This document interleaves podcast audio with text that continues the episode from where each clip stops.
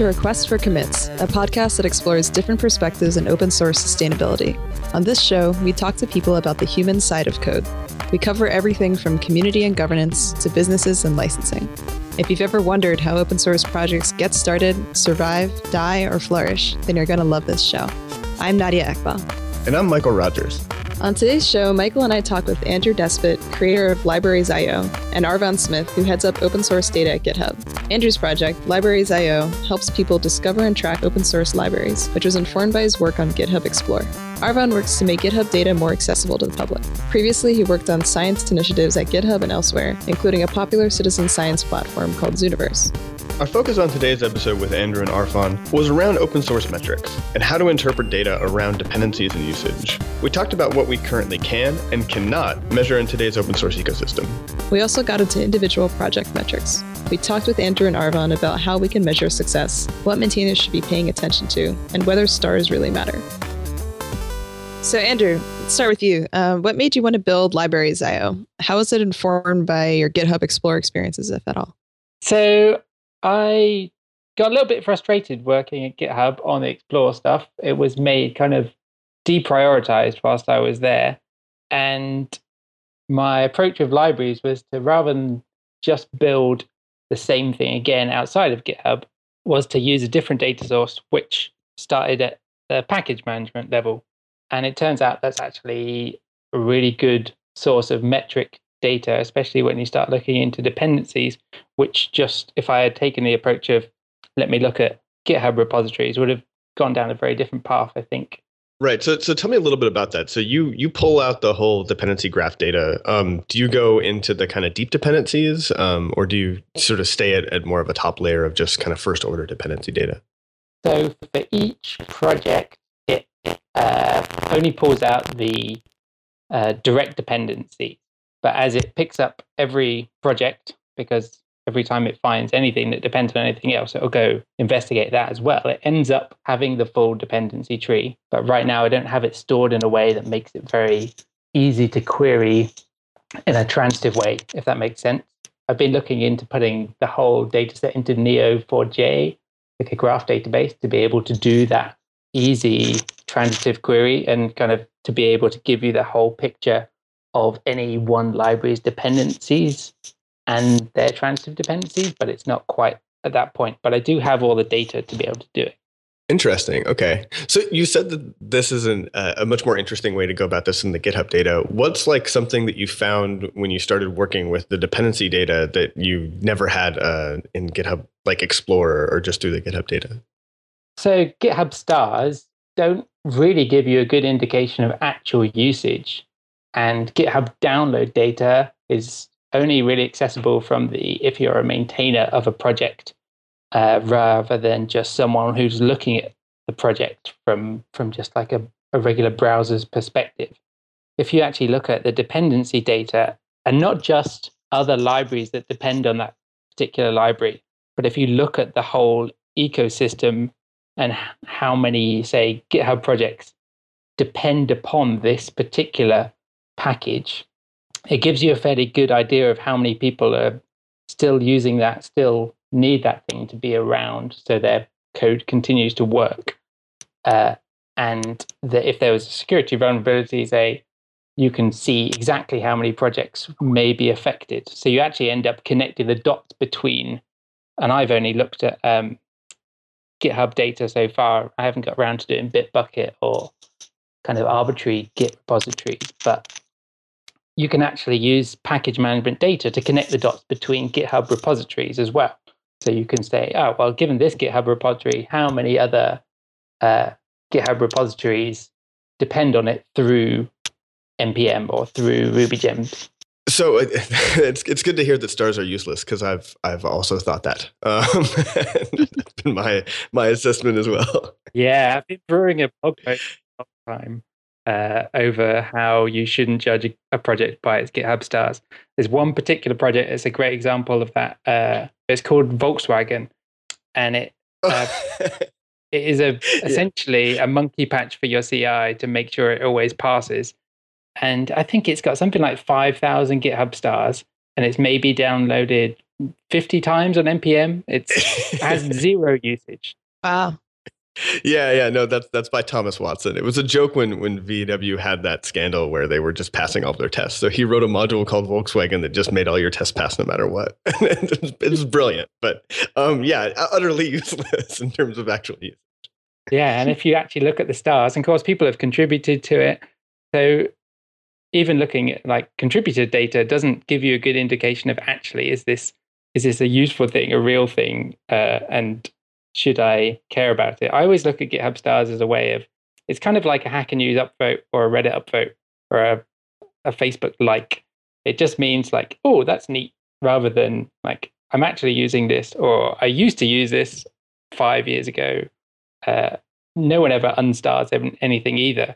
Whereas if people stop using a dependency, you actually see the the amount of people that depend on a thing go down.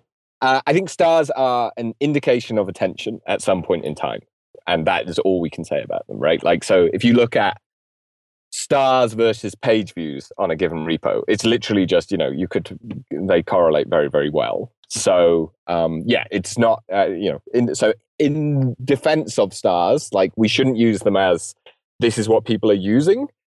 Uh, but they do they're a good measure of some like popularity some metric and i think that's exactly what, andrew what you just said like consider it like a facebook like or uh, or uh, or something like that. But it's not. It's yeah. It's got very little to do with like how people are actually using something at any point in time. Yeah, I saw uh, someone actually built a package manager. I think it was only a prototype, but it, I really hope it never actually became a thing. Um, where it would pick the right GitHub repository if you just gave it the the name rather than the owner and the name by the thing that had the most stars which sounded like a terrible idea at the time and completely gameable yeah, hmm. yeah, that doesn't sound like a good idea. so uh, you, you mentioned something interesting, which was you know you can understand how people use it in, in terms of just it being dependent on. I, I know Ar- Arfon like recently. Uh, you like GitHub did this new BigQuery thing, um, and one of the the results is that you can do regexes on the actual file content of a lot of this stuff. So you can start to look at which methods of a module people might use or how they might use it. Um, could you get into that a little bit? Yeah, um, yeah. So I think uh, so. Just to kind of very brief refresh, the you know the the the data that we um, um, put into BigQuery is basically uh, not only the sort of event data that comes out of the GitHub API, which is just you know something happened on this public repo, um, and that's what the GitHub archive have been collecting for a long time. This is actually in addition to that the the contents of the files and all the paths of the files uh, for about 2.8 million uh, repos. So anything with an open source license on GitHub, basically, that's in a that's in a public repo. Um, and so um, yeah, so that allows you to do things like you know if there's a particularly uh, you know, uh, maybe a method call um, in your public API that you don't you know that you want to try and measure the use of, then you can now actually go and look for people using that uh, explicitly. Uh, and so um, currently, uh, like regex, like really complex kind of regex stuff um, on GitHub search is is pretty hard. In fact, I'm not sure you can do a regex query on GitHub search. Um, and so that's one of the strengths of BigQuery that you can you can actually construct these really quite complex. Uh, expensive queries, but then of course that gets kind of distributed across uh, the the BigQuery framework, so it comes back in a kind of reasonable amount of time. So for me, I think the exciting thing about that, I think I think that's really complementary to things like libraries um, that go and look at you know package managers. Uh, that's useful, um, uh, incredibly useful. But I think you know number one, not every language has uh, a kind of strong convention for the package management that they use. Uh, unfortunately, I think some of us forget that. Um, I think we're very fortunate in, you know, sort of uh, Ruby and, and JavaScript land that you know there's really really good conventions there, which are really useful. Um, so using dependencies is is great. Um, but for those cases where that isn't, uh, you know, that isn't an option, you can now actually go and look for, you know, telltale signs of your of your library being used, and maybe that's because of an import statement or an actual or an actual method call. Um, yeah. Yeah, for languages like C, that's the pretty much the only way to do it is there's right. there's just no convention there other than the language itself. Right. And then for some other package managers you actually have to execute the file to be able to uh, work out the things that it depends upon um, which i'm avoiding doing because I don't really want to run other people's code just arbitrarily. Well, in the Node.js project, we've been trying forever to really figure out, you know, how are people using some of these methods? Um, because if we want to say deprecate something, we we'd really like to know how many people are using that in the wild and, and what level of um, what level to which it's dependent on. Um, but you know, we've we've had several projects where we're trying to you know pull all of the actual sources out of npm and and you know create some kind of parse graph and then figure out how that gets used and da da da. Um, and it's just such a big undertaking that it hasn't really happened. And then you know when this uh, when this bigquery stuff got released we were like oh my god like how how far can we get with a regex to figure out how some of this stuff is used? Because that'd be really useful yeah, it kind of makes me sad that we've made everyone write crazy regexes, but sorry about that. But hopefully that will be useful. like it's, it's uh, you know, uh, hopefully some, uh, a bunch of good stuff can be done. Uh, people are going to have to level up their regex skills, I think. I'm curious, just for people who are newer to metrics world, um, why do why should they care to be blunt about this data set being open and being on BigQuery? Um, what are some things that you expect the world to be able to do with this data, um, even outside of you know people like Mikeal with Node, but policymakers or researchers or anyone else? One of the things I think is incredibly difficult right now um, for some people is to measure how much people are using their stuff, uh, and you know, uh, for for for maybe a maintainer of you know an open source project, um, maybe that's not a huge problem because maybe you can go and look at things like libraries and see uh, see you know how many people are including your your library as a dependency, or maybe you know you can just uh, see you know how many forks and stars you've got of your project on GitHub. But I think um, there are some some producers of software where actually reporting these numbers is incredibly important. And uh, Nadia, you mentioned researchers there. You know, if I get money uh, as an academic researcher from a federal agency like the National Science Foundation or the uh, National Institute of Health, one of the really important things about um, uh, um, kind of getting money from these funders is you need to be able to report the kind of impact of your work. And it, it's currently kind of tough to do um, if you have your software only on GitHub and you don't have any other way of measuring measuring when people kind of use the library. It's you you don't have any direct ways of doing that um, other than just looking at the the graphs that you have as the as the owner of the software on GitHub. So I'm excited about the possibility of people being able to just construct queries to go and look. Of course, only open source public stuff is in this BigQuery data set, but I think it it offers uh, at least a place where people can can uh, can go and try and get some further insights into into usage. So yeah, I think it's I think it's actually a hard problem to solve. I, I know of um, there are some environments. I'm trying to think of uh, some big, um, in, like large institutional, um, like compute facilities, big HPC centers. Um, people have done some work making it um, like doing some reporting on when something's being installed or run. And actually, Homebrew, I think, have started doing that recently as well, starting mm-hmm. to capture these metrics because it's it's really tough to know. You know, like not everything that people produce is open source, so it's not even clear that everything's out there and measurable and available. So you need it's really it's really tough if you need good numbers to actually say who's using my stuff, where are they, uh, and there's lots of very legitimate privacy concerns for collecting all of that data. Um, so it's yeah, it's a hard problem. So for you coming from the academia world, have you gotten requests from people from scientific community around using this type of data?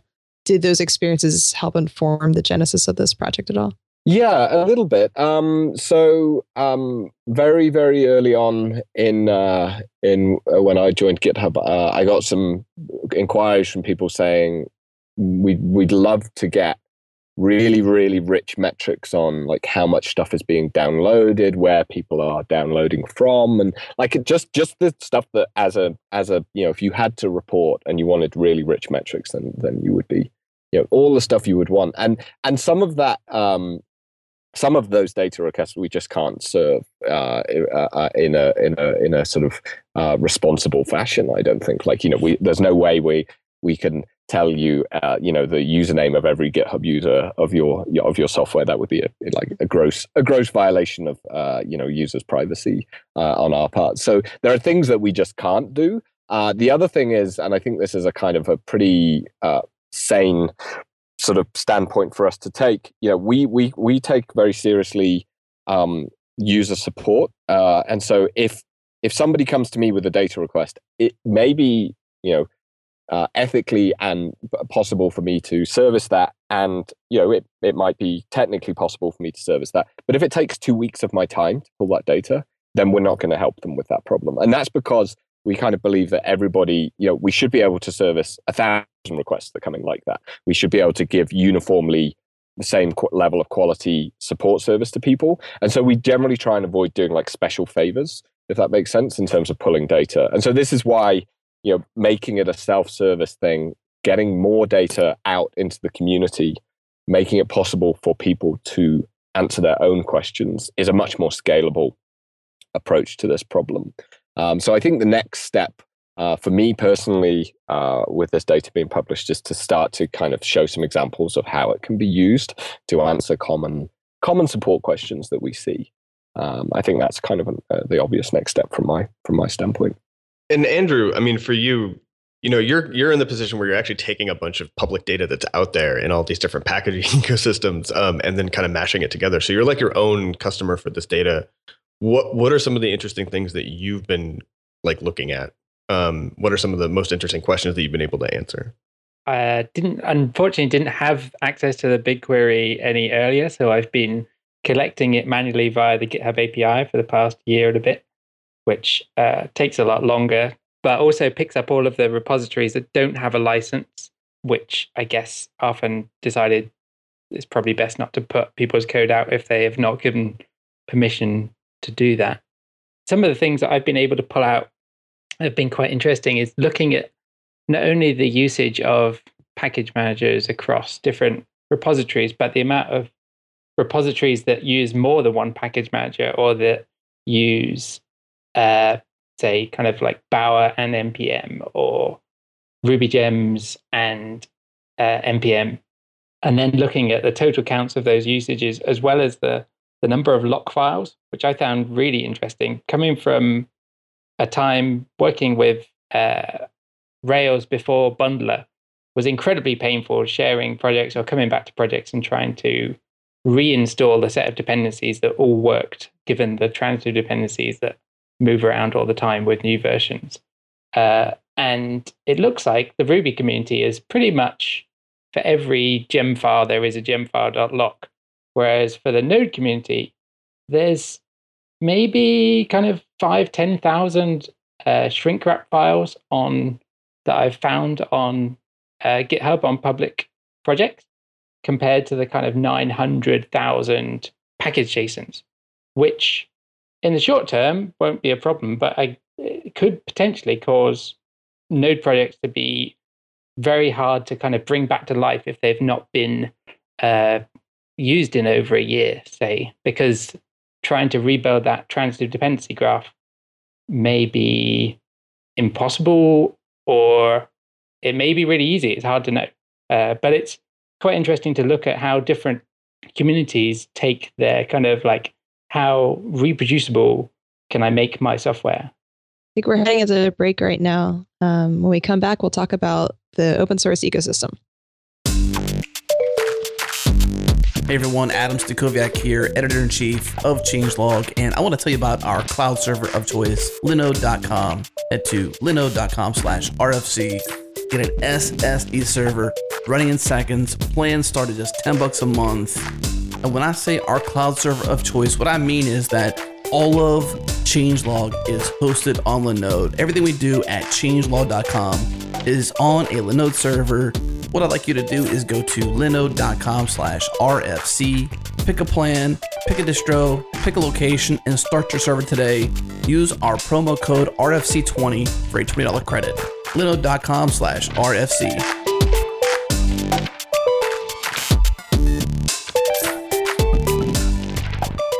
And we're back with Andrew from Libraries.io and Arfon from GitHub.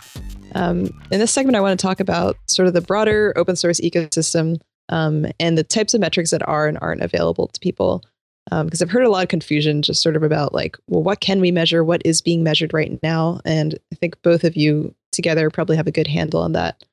Um, I want to start with talking about GitHub data, since that was mentioned earlier um, around download data and stars and things like that. are there Arfon, are there any any sort of like myths that you want to address around the types of things that GitHub actually does measure or doesn't measure? Uh, I don't think so. I mean, I I don't know what myths there might be, so I, I'm I'm kind of curious. I mean, I would love to hear um, Yeah. things that you think of that you've heard that you would love to know if are true. Um, I'd be happy to kind of. I I, I don't know of any kind of of uh, any kind of whisperings of what GitHub might be doing. So happy to respond to questions. I hear a lot around just um, download data and whether GitHub actually has the data and isn't sharing enough of it. Um, why not use download data in addition to stars as something that people can see? Sure. Okay. Yeah. Okay. So, um, I mean, so there is a uh, difference between what you as a project owner can see or about a GitHub project and uh, you as a potential user of that software. Uh, so there are there are graphs uh, on the uh, the you know have things like uh, number of clones of the software, um, which is I think a good a good metric. Um, there are graphs for uh, showing um, how many page views your project got actually, so like a mini Google Analytics. Uh, and so anybody who owns a GitHub repository um, can see those can see those graphs. Uh, they're not exposed to the general public, and uh, I would like them to be. I think they're useful. Um, I think we were kind of cautious initially when rolling those out, thinking that was kind of information that is something maybe that's only relevant or appropriate for the repository owner to see. But I don't know. I, I don't. I don't have. I, I think that data is generally useful um, for people. Um, to be able to see if they're Andrew you mentioned before just the idea that you know you there's a there's a package manager that tries to suggest the correct you know GitHub repository based on you know just a you know just a name uh, and it does that based on stars. You know there's that's not great um, but at the same time you know when you when you are looking for a piece of software to use if it has a bunch of forks and a bunch of stars and a bunch of contributors then that feels that that like that helps you inform your decision about what to use even if you're even if you haven't even looked at the code yet right you're sort of right. personally i use that information um, to help inform my decision i seem to remember the metrics weren't exposed because of some of the referrer data potentially leaking kind of people's internal ci systems that's the only thing I remember about that. Yeah, that I mean that might be possible. I mean, I don't. I'm not hugely familiar with exactly why the data isn't exposed right now. Um, you know, I mean, we definitely, yeah, I think it's important to remember that we, you know, we take user privacy very seriously. And so the thing is here, like, you want to be on the right side of people's expectations of privacy. Um, you know, there are things that GitHub could do that would surprise people and not in a good way. And we don't want that to happen. And so, you know, you're always going to see us on the side of, you know, reducing the scope of who could see a particular thing. That said, I think you know consumption metrics, fork events. We used to expose downloads. I, I know why. I think one reason we don't expose downloads anymore is we actually just changed the way that we captured that metric, and it's not captured in a way that is designed to be served through like a production service. Like it's in our analytics pipeline, but it's not in a place where we could build an API around it. It's just not performant enough to build those kind of endpoints. So I think um, you know there, yeah. So I mean, we do you know we we capture more information than we expose, but that's just like that's just a routine part of running you know a web application and uh, having a good engineering culture around measuring lots of things. Um, the decision about what to further expose to in you know the broad like open source community or you know the, the public at large is largely one based on you know making sure that we get our uh, you know that we're in line with people's expectations of privacy but also just you know based on user feedback. So if the stuff that you would like to see presented more clearly uh, you should definitely get in touch with us about that because we are responsive to um, you know the the you know things that come up as common kind of uh, feature requests. That that that's that's a good way of giving us feedback. I, I think also like any any metric has to be qual- like qualified right like there's a lot of this talk about stars right is that stars like is not an indication of quality. It, it's an indication of you know popularity at a point in time, like you said. Um, but people take it as that because of the only data that they have. Right. Right. Um, an, an example is like in, in Node.js, right? Like we we have we have we have metrics for um, which operating system people are using, and so we we always put out two data points, and one is um, the the operating systems that have pulled downloads of Node, either the tarballs or the or the installers of, of some kind, um, and then we also have the actual um, market share for the Node.js website, visitors to the website, and and those are like two ends of a very large spectrum in terms of like machines that are that are running Node and people that are using Node, um, and so you know one metric that is huge on people end is Windows, and incredibly small on on actual computer end is, is Windows, right? Um, so we can, but we do a lot to qualify those before we put them out to like set people's expectations about them. Yeah, and there's, I mean, the, I mean, so there's a another thing. I mean, so you see, um, I think the Python package index has a similar, um, like a badge you can put on your profile, and and you see this. Um, people will put it, you know, number of downloads last month from the Python package index, and it's exactly the same problem. Like it will be for even quite it, for a fast moving project where they're getting doing like lots of CI builds. Um, it might be you know, it might be 50,000 downloads last month or something. And you're like, whoa, that's crazy. And then yet actually there's no, they've got no one like that many users. Um, it's actually the CI tools that are responsible for most of those. Yeah, the, the problem with download metrics on packages too is that you you also get into the dependency graph stuff, right? So Right. you know, like like like down, downloads are are really good at looking at like the difference in popularity between something like say Lodash and request, right? Like they're both very popular, but but the difference in downloads gives you some kind of indication of the difference in there. But there's also like a dependency of request that's only depended on by three other packages that has amazing download numbers because it's dependent on by request, right? Yeah, I have one of those. Uh, Yeah, yeah. Base 62 is, I don't think there are many projects that use it, but it gets like one and a half million downloads a month because React transitively depends upon it. Uh, so it's put down by everyone all the time, but it never changes. It's never really used, and lots of people re-implement it themselves. Oh, that's funny. Yeah, there's there's a lot of packages like that. I mean, like the, the whole left pad debacle, right? Was like people did not know that this was used by a thing that used a thing that used a thing. It wasn't that popular of like a, a first order dependency. It just happened to be in the graph of a couple really popular things. That's one reason why I, I haven't started pull download stats for libraries because you can't compare across different package managers either because the client may cache really aggressively. Uh, RubyGems really aggressively caches every package, whereas if people are kind of blasting away their node modules folder whenever they want to reinstall things, then the numbers you can't even try to compare them across different package managers. So if you're looking for, I, I want to find the best library to work with Redis, then download counts just muddy the waters really. I, think a lot of the, the metrics fall into that though. Like when, when you start looking at them across uh, ecosystems, they really don't match up.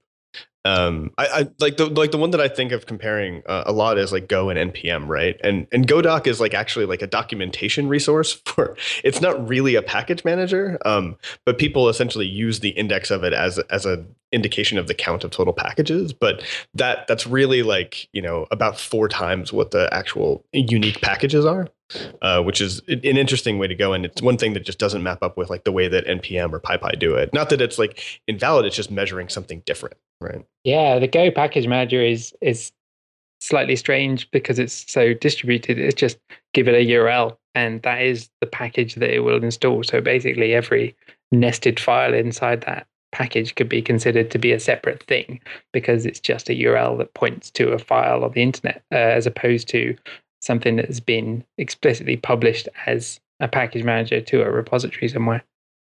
Well, and like I, I'd like to get into the human side of this too, right? So you you mentioned this a little bit earlier when you were talking about the the difference between uh, npm and Ruby in terms of locking down your dependencies and what and like that's now you know it's not enforced by the package manager. It's just now a cultural norm to use bundler and, and it's not an npm. Um, are there some other kind of like people differences that you see, um, say between Go and npm because of those huge differences, or or any other package manager for that matter? I've tried not to look too much into the people yet, uh, partly because I didn't want to end up pulling a lot of data that could be used by recruiters uh, and make libraries a source of kind of horrible data that would abuse people's privacy. And well, I, I, I, didn't mean like individuals. I meant like culturally, like more more than the actual like. Cre- no, I didn't mean like be creepy and pull a bunch of data about people. Been looking into this one guy who's been all uh, he's up to all kinds of horrible things. Uh, there, nothing springs to mind. I guess you can look at kind of the average number of packages that uh, a developer in a particular um, language or package manager would potentially publish more, uh, or the size of the of the kind of different packages. Node obviously tends towards smaller things, uh, or a lot more smaller things, and there are still some big projects as well. Uh, but it's a bit more spread around. Whereas something like Java tends to have really large uh, packages that will do a lot of things. Um, but I haven't I haven't done too much in comparing the different package managers from that perspective because it felt like, as you say, it, it, you don't get much mileage from actually going like, what's this thing compared to this thing? It's much better to kind of look at what packages can we can we kind of highlight as interesting or important within a particular package manager and see if we can do something to support those and the people behind them so looking at kind of who are the key people inside a community, and then are they kind of well supported? What can we do to to encourage or to help them out more, um, as opposed to kind of trying to compare people across different languages. Uh, I don't. Uh, you definitely see a, a, certain amount of people who live in more than one language as well. It's not often that there's uh, people that are just only doing one particular language. I'm curious whether there's, I don't know a whole lot about this, but if there's any way to standardize um, like how package managers work across languages or um, or just like standardized behavior somehow. Because I, I just sort of think for people that are like coming from this from outside of open source, um, but are really curious of like, for example, like what are the like most dependent on uh, libraries that we should be looking at and trying to support those people or whatever. Um, it's like it seems like it's just really hard to count, or like every language is different, every package manager is different. Yeah, I've standardized as much as possible with libraries. The only way I could possibly collect so many things is to kind of go, let's treat every package manager as basically the same, and if they don't have a particular feature, then that's just null for that particular package manager. Mm. And as long as you don't kind of if you ignore the clients and the way the clients install things and just look at the central repositories that are storing essentially names of tarballs and versions, then it's fairly easy to compare across them as when there is a central repository. Things like Bower and Go are a little bit more tricky because they don't have that. You end up going like, well, we'll we'll assume the Git the GitHub repo is the central repository for uh, for this package manager.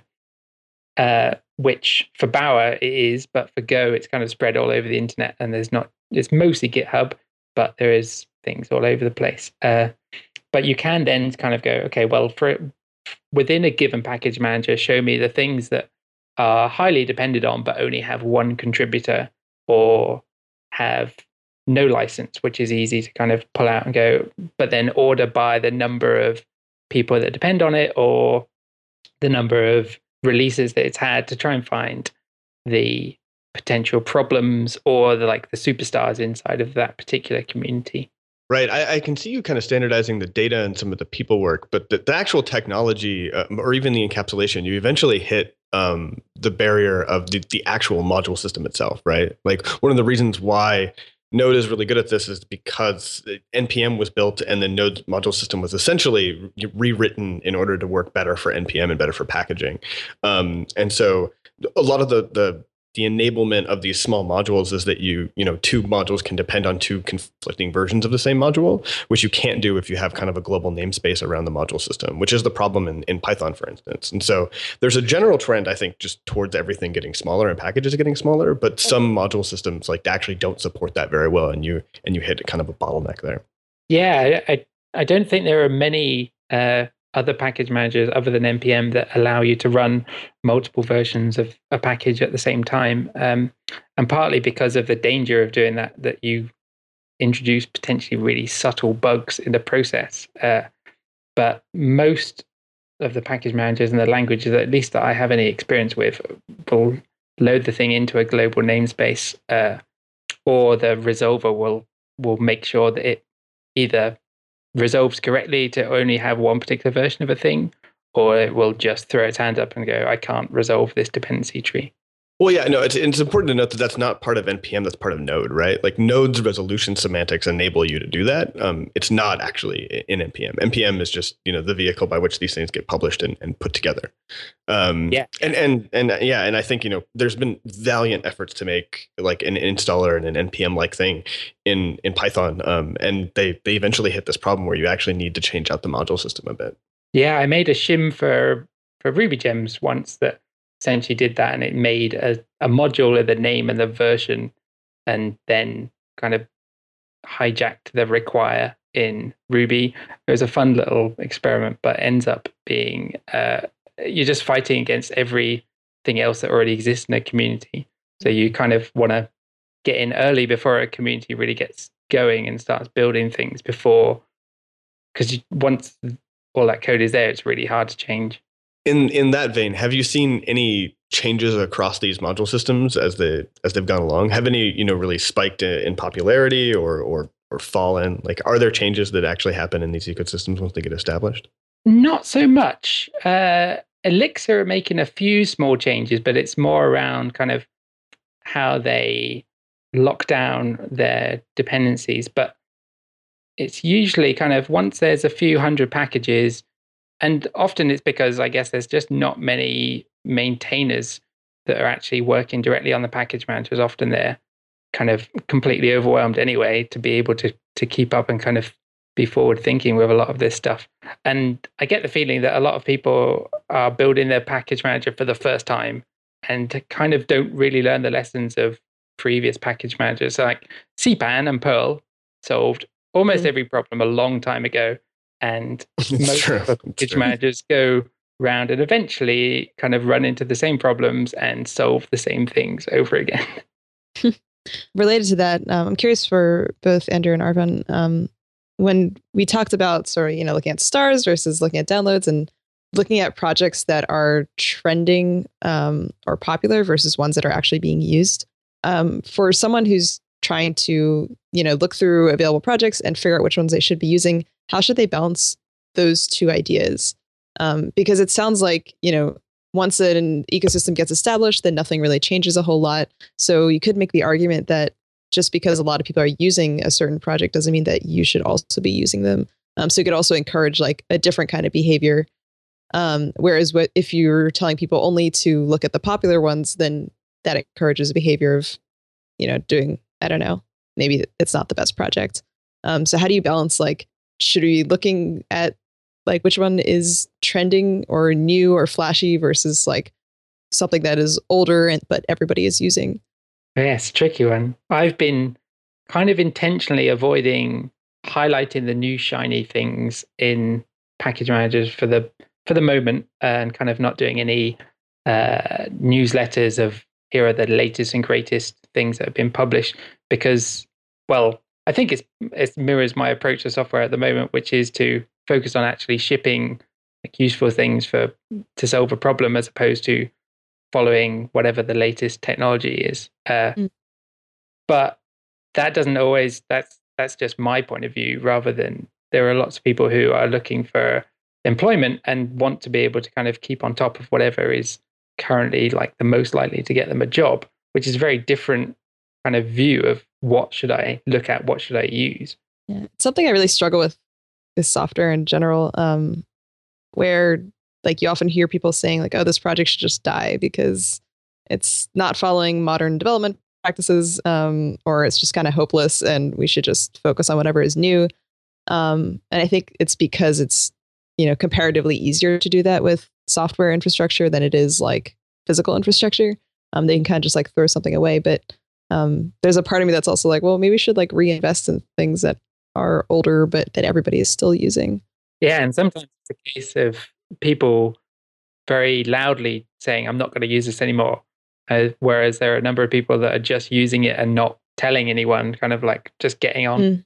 what they're doing. Mm-hmm. They still require that stuff, and often they you see kind of companies will have their own private fork or they'll just keep their internal changes and improvements and never contribute them back because they're just solving their own particular problem. Yeah. Right. And I, I actually think this is one of the things where I think uh, conventions uh, can really help. And I still think, uh, I still recommend uh, Rails to people who are getting into web development because, you know, when you do Rails new, it comes with, you know, uh, a, a, an opinion uh, on, you know, what your web server should be, what your testing framework should be, what JavaScript libraries you should use. And there's a set of reasonable norms that are, you know, the, the current maybe flavor or opinion of the core Rails team, but that's valuable. If you don't know better, then actually picking what they recommend is completely fine. Like it's not going to trip you up. Um, I relatively recently um, started doing some Node stuff, and I wanted to find a testing framework to just write. I just wanted to write some tests, right? And I, I like, I ended up going through about six in about five hours, and uh, it seemed by my by my kind of assessment of what was going on, the the community was moving so quickly. Like three of the frameworks I used were all written by the same person, and um, they they clearly changed their opinion and had a preference about the way that they were going to now work with it. But I literally couldn't get. Uh, it wasn't a very satisfactory experience because things were moving so fast. Um, and and you know that I consider myself reasonably technical and pretty good at using GitHub, hopefully.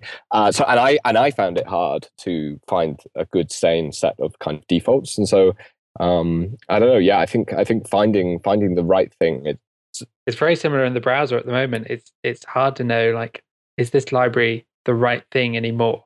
I find myself going to uh, com to work out like right is yeah. this mirroring an API that now is a standard or has it moved on? Because the browsers being evergreen makes everything really hard to. Yeah. And if you can't freeze yeah. anything in time anymore with anything that's delivered to a browser because Chrome is updating every day almost. Yeah. So I don't know. I think picking the right technology. I mean, the other thing is if you actually went out, stick your neck out and say you should use these things, then somebody's obviously going to shout at you on the internet and say you're an idiot. You should use this thing. So I mean, I think it's hard for the individual to um, have a strong kind of preference and be public about that. Um, so yeah, I think it's I, I think it's an unsolved an unsolved problem. I think.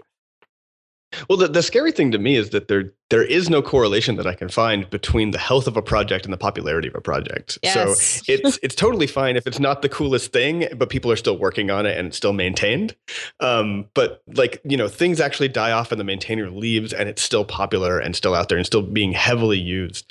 Um, and because it's that thing that people find. But like as you said, like that maintainer already moved on to a new project, like didn't hand it over to anybody, has a new testing framework that they're working on, don't really care about this thing, um, and so we don't have a great way to like surface access that data or to just uh, embed into the culture like when you're looking for something look for you know health and what does health mean to a project? And making that argument to someone that even if a project is like they might not care about the health because they're like well it's popular and everyone's using it. Um, i struggle with sort of like well what is the good argument for saying like you should care about this to a user?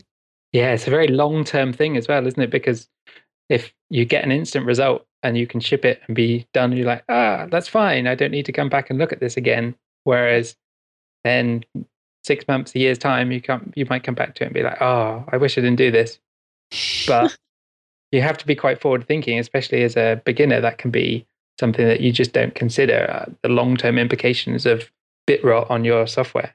Mm. Yeah, there was there was a. I, I feel like there was a thing um, relatively recently on Hacker News, like uh, uh, commiserations. You've now got a popular open source project or something like that, um, and it was just this kind of like sort of really well articulated kind of overview of so you publish something on github uh, now a bunch of people are using it and now you've got the overhead of maintaining it for all of these people that maybe you don't really want to help. Um, and i think and i think um, you know for me that's just a good kind of demonstration of you know lots of people publish open source uh, code and they're doing that because that's just normal or maybe they're doing that because that's the free side of GitHub, or whatever the reason is they're doing that, or they're, and they're solving probably their own personal problem, right? Like they're, they're, they're working on something because they're trying to work on, they're trying to solve a problem for themselves.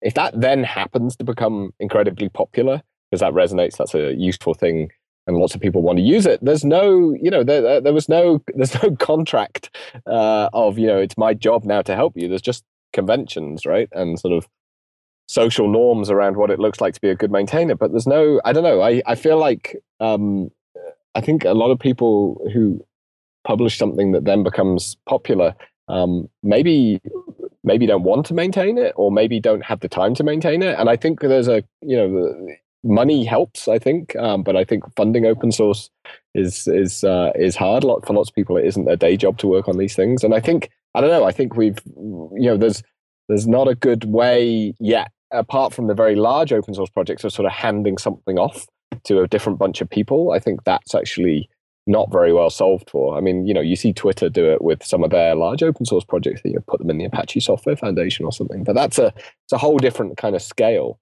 of um, what it looks like to kind of look after an open source project. Uh, I think. I mean, Nadia, you've written a bunch about this, so I'm sure you've got a bunch of opinions on this as well. Yeah, yeah, I mean, I, I, think that you've really highlighted the the kind of the basis for the shift in open source, which is that we've gone to a more traditional peer production model. Like if you read anything from Clay Shirky about peer production, it's like you publish first and then you filter, and and the culture around how you filter and how you figure that out is is actually the culture that defines um, you know what that peer production system looks like. And in older open source, like in order to get involved at all, it was so hard that you basically internalized all of that culture and basically became you know a, a maintainer waiting in the wings. And that's just not the world anymore. Like people publish that have no interest in maintaining things at all because everybody just publishes. That's the culture now, right? Yeah. Um, so I think I think we're we're actually uh, going to come into a break now. But uh, when we get back, we're going to dive into what are those metrics of success, what are those metrics of health, um, and, and how can we better define this. Hey everyone, Adam Stacoviak here, editor in chief of Changelog, and I'm talking to a Rollbar customer. Rollbar puts errors in their place. Rollbar.com slash changelog. Check them out. Get 90 days of the bootstrap plan totally for free. I had a conversation with Paul Biggar, the founder of Circle CI, and he talked deeply about how they use Rollbar and how important that tool is to their developers. Take a listen. One of the key parts about doing continuous delivery, you don't just have to test your software, but you have to constantly keep track of it. You're going to be doing deploys 10 times a day or 20 times a day, and you have to know that each deploy works. And the way to do that is to have really good monitoring. And Rollbar is, is literally the thing that you need to do that monitoring. You need to make sure that every time you deploy, you're going to get an alert if something goes wrong. And that's exactly what Rollbar does for, for Circle CI. So obviously Circle CI is important to your customers. You shouldn't have errors, you shouldn't have bugs. And the purpose of a CI is continuous delivery, obviously, but getting your customers' code to production in a fast manner that's tested and all the necessary things a CI provides. Tell me how important Rollbar is to your team and your organization. We operate at serious scale, and literally the first thing we do when we create a new service is, is we install Rollbar in it. Like we, we need to have that visibility, uh, and without that visibility, it would be impossible to run at the scale we do, and certainly with the number of people that we have. Like we're a relatively small team operating a major service, and without the visibility that Rollbar gives us into our exceptions, it just it just wouldn't be possible. Oh, that's awesome. Thanks, Paul. Appreciate your time. So, listeners, we have a special offer for you. Go to rollbar.com slash changelog, sign up, get the bootstrap plan for free for 90 days. That's 300,000 errors tracked, totally for free. Give Rollbar a try today. Head over to rollbar.com slash changelog.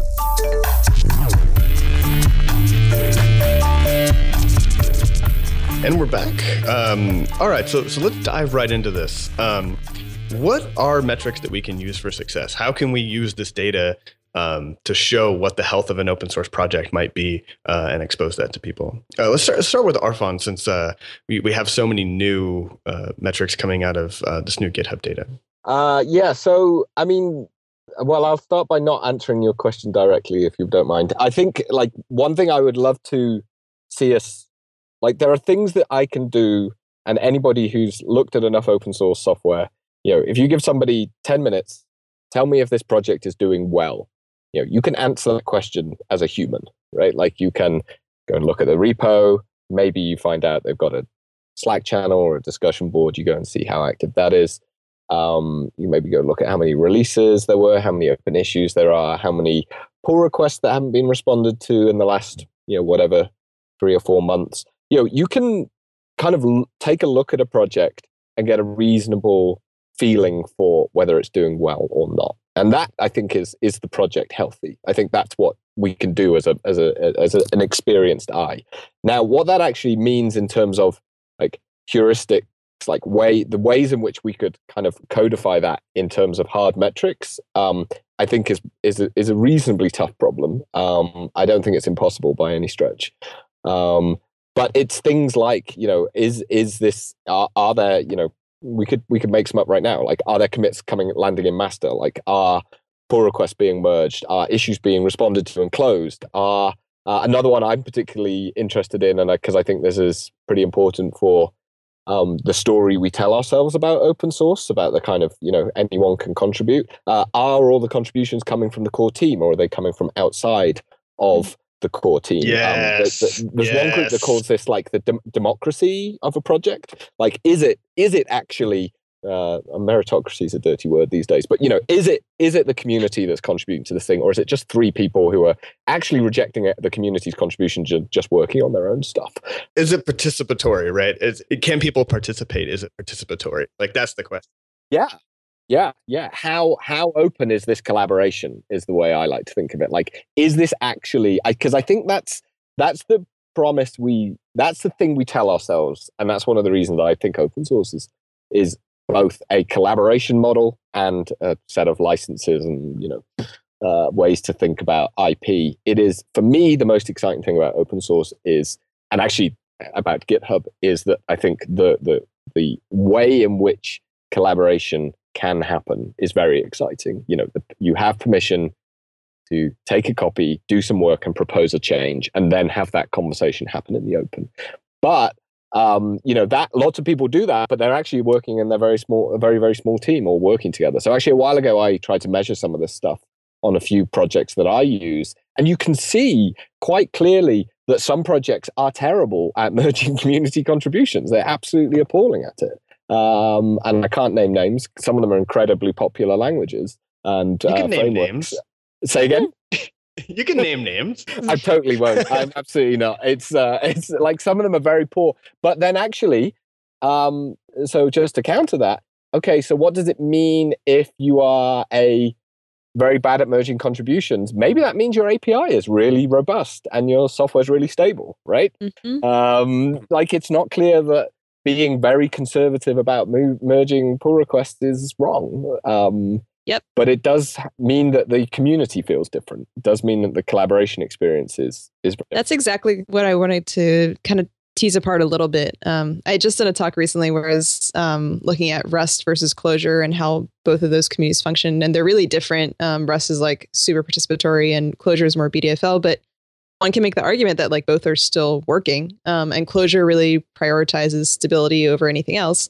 And so that's why they're really careful about what they actually accept into um, as contributions. And so when I think about sort of like we talked about like popularity of projects, and then we're talking now about like health of projects. And I think there's like two parts of it. One is around is this project active or like is it being actively worked on and um, I don't know, being kept up to date or and you can kind of look at like contribution activity there. Um, and then the other part is sort of like, is it participatory or is it collaborative? Um, does the community itself look positive, healthy, welcoming, whatever? Um, but those are two like pretty separate areas in my opinion. Yeah, I've I've been looking into this a little bit as a way of kind of so libraries will sort all the search results by kind of a quality metric and try and filter out any ones that it thinks is bad. Uh, and one of the best metrics for that kind of is this project dead isn't really the number of like the activity in the commits because if something is finished then Mm-hmm. and it's especially if it's really kind of high level especially like a javascript thing that has no external dependencies probably doesn't need to change um, so that doesn't necessarily mean because it's not been updated in a year it's particularly bad Right. but the amount of activity on the issue tracker so if there's actually like what's the average time to response for a pull request or an issue is a really indi- good indication of if there's actually someone on the other side of that project that can help, that can merge those pull requests if need be, which it may mean that the project doesn't need anything happening, but at least the support requests are being listened to. Uh, and it gives you a good indication of kind of if there was a security vulnerability found in this, would there be someone who could ship a new version? And the data in the package managers for the number of users that are available i guess is there's a lot of data that's locked up in package managers that never gets out about like is this maintainer do, do they log in regularly or do they kind of are they even still around? Are they releasing anything? Would give you an indication of if that person is still there. And because that ends up being quite a, a point of um, kind of a single point of failure. Often there be lots of people with a commit bit on GitHub, but not necessarily the ability to publish that via whatever package manager or even for the lower level things, push it out to something like apt or um, Yum. Is it Yum on Red Hat? Uh, which is an even smaller number of people for the project that could actually like publish whatever changes were merged in unless everyone is literally pulling from GitHub directly, which I don't think most kind of published software happens that way yet. So my my prediction here is that the the people and the organizations that are going to solve this are going to be the ones that are paying most attention to like business users of open source.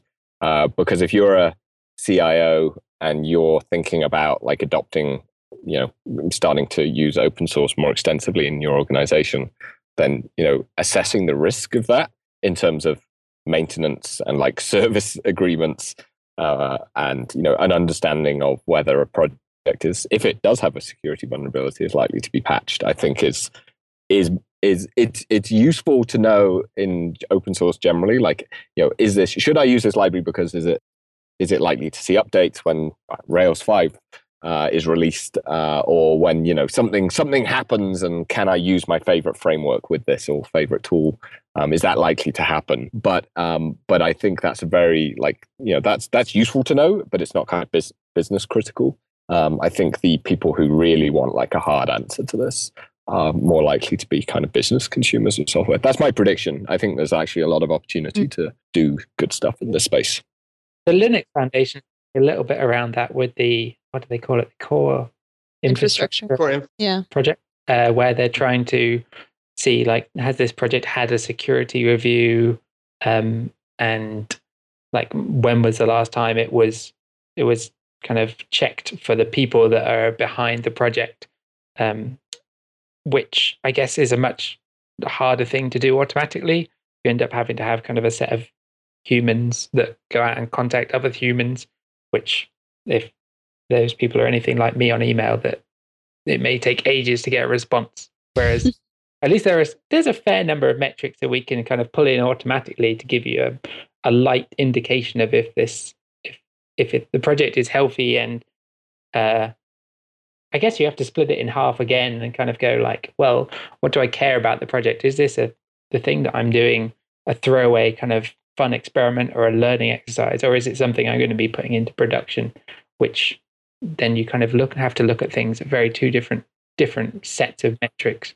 I, think that the methodology that they used is is somewhat applicable here, though. I know a lot about the, the CII thing because I'm at the Linux Foundation, and, and, the Node.js project was one of the first people to get the security badge. Um, and essentially, what they did was they they came up with, you know, how do we do a really good survey on projects that are problematic, right? Like, do they have um, a security problem? And so they kind of went like they, they, asked some of the similar questions that we are, like, what makes a project healthy? How do we define that? Then they went out and did this, you know, huge survey to, to identify all the projects that are having a problem. Um, then later, what they did was they turned all of those things into like a basically a badging program where it was a set of recommendations that you can do, and if you do all of these things, then you know you get this security badge. And so the Node project was one of the launch partners of this, but it's it's really simple stuff like have a private security list, have a documented disclosure policy, have that on a website somewhere. Um, it sounds really, really basic, but the number of projects that are heavily dependent on that don't do that is surprisingly big. Um, and just having like a really basic set of things that people can go do that make people uh, feel better about their software and are actually good for the health of the project is like a really good set of recommendations that that we could come up with that would actually be based on kind of metrics and, and some really good methodology. Um, I'm curious to kind of move this a little bit to thinking about analytics from a maintainer's point of view. So if you're a maintainer and yeah, you, you have a project, project that's popular, what should they be measuring for their projects? What do you think they should be paying attention to at a high level? Do you want to have a go at that, Andrew? Yeah. uh, so someone asked me a question the other day on Twitter, uh, which they they were wondering for a given library that they were maintaining, what were the the versions of that library that people depended on. Uh, they wanted to see for the kind of 500 other projects that depended on it, what versions were they using? Because they wanted to kind of get an idea of which things could they deprecate, which thing, as Mike was saying earlier, like we want to know the actual uh, like pain points here, and if people are stuck on an old version, and how can we move them forward so that we can drop some old code or we can kind of clean up something that we we don't like anymore. Um, and that data is is fairly easy to get, although trying to com- kind of lump that in together with like Semver ranges uh, ends up kind of going like, oh, they depend on something around this version as opposed to something very specific. Uh, but having that actual usage data around the versions, which for some package managers would give you the data of a particular downloads for a version as well, so you can see like, oh, this thing looks completely dead. No one's no one's downloading this anymore, as opposed to uh, kind of like the the last two releases are really heavily downloaded. Um, and you can get that data from Ruby Gems. I don't think npm has download data on a per version basis, at least publicly available. Uh, and for other smaller package managers, it's kind of all over the place. Whereas, at least on GitHub, you can kind of go you you could assume everyone is looking at the default branch, uh, but then also looking into the forks is something that maintainers might want to do to be able to kind of go are people kind of forking this off and changing things manually where they they haven't wanted to contribute back or why didn't they contribute back? Uh, it definitely seems to me come down to kind of very human questions as opposed to kind of like what versions of uh, node are people running when they're using my library. It's more kind of like how can i help these people either move forwards onto a newer version or like what are the what are the exceptions that they're having that I never see. So I was talking to the guys at Bugsnag who do kind of exception tracking, and they collect a lot of exception data that actually is thrown up by an open source library, and they see in the stack trace like, oh, this error has come from uh, Rack, for example, uh, and it like they were investigating if they could use or at least ask for permission for users to to report that error exception tracking data like this line of your source code is causing lots of people lots of exceptions for whatever reason uh, which i thought was quite interesting i don't think they've actually got around to doing that yet though Yeah, I'm also interested in the sort of, uh, I guess the the types of roles of people on your project as well. So one of the projects I uh, maintain for GitHub is uh, called Linguist, which is actually one of our more popular open source projects, uh, and it does the language detection on GitHub. So it's kind of a somewhat self-service project. Like if you have a if a new language springs up in the community uh, and you want to um, if you want GitHub to to recognize it and maybe syntax highlight it, then you need to come along and add that to Linguist. And uh, for the longest time, it's been myself and one of the GitHub are kind of merging pull requests, and we, you know, just realized that you know the rate at which the project was able to move and be responsive was actually really severely limited by our attention, and so kind of went and looked at who'd committed or who'd kind of made the best pull requests and been most responsive on the project in the past six, 12 months, and actually just made a couple of those people, uh, gave them commit rights um, to master.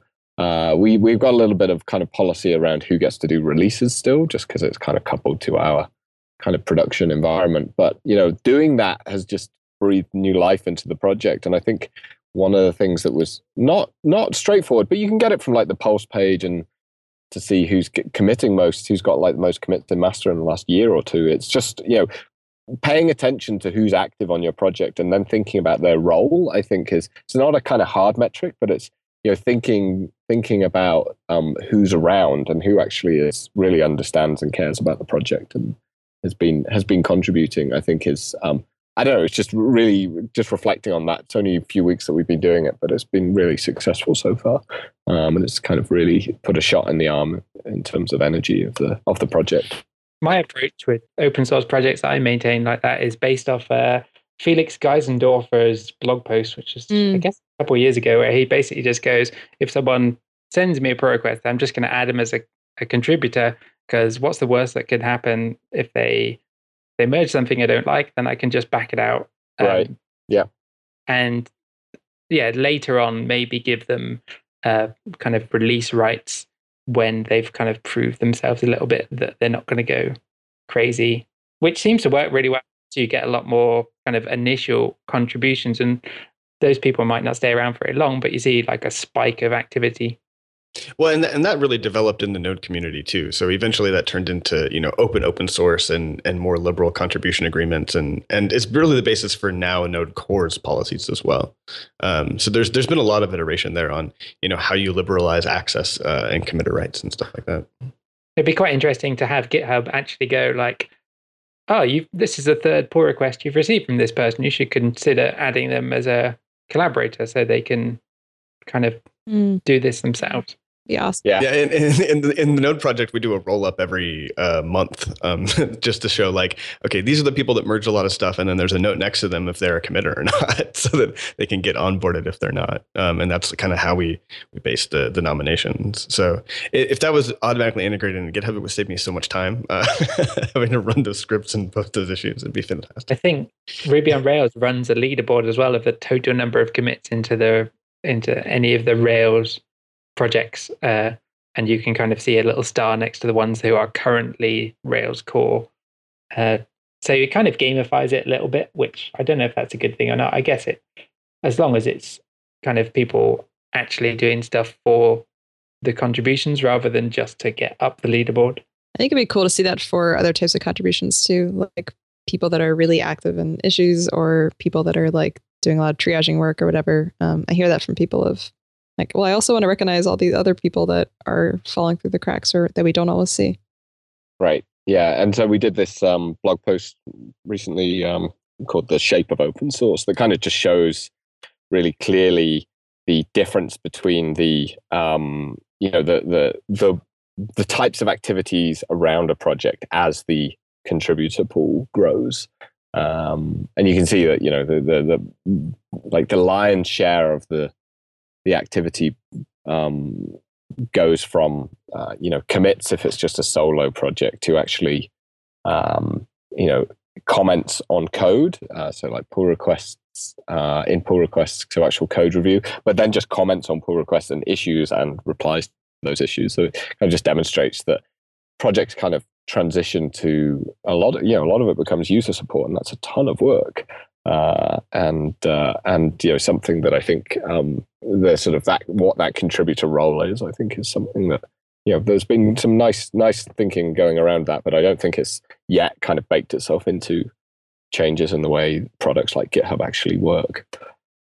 Well, and, and so sort of trying to wind this down a little bit and look more towards the future, are there any trends like that that you see actually growing over time? I, I guess i will ask this to, to both of you. Like, um, we've talked a lot about what the data looks like right now. If you look at the data now compared to last year or compared to the year before, what are the, the biggest kind of growth areas uh, in, in terms of what this data looks like? Uh, well, for me, there's there's an accelerating number of packages everywhere across every package manager that is kind of in a language that is still very active.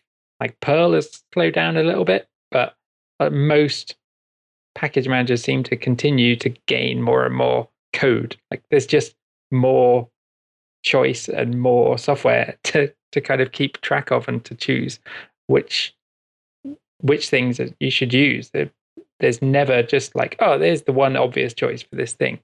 Uh, it feels like it's reaching a point where kind of the internet happened uh, uh, what 10 15 years ago where the yahoo curated homepage was no longer useful because they couldn't keep up with the amount of things that they were like putting in. So we have the equivalent in awesome lists where people are manually adding stuff.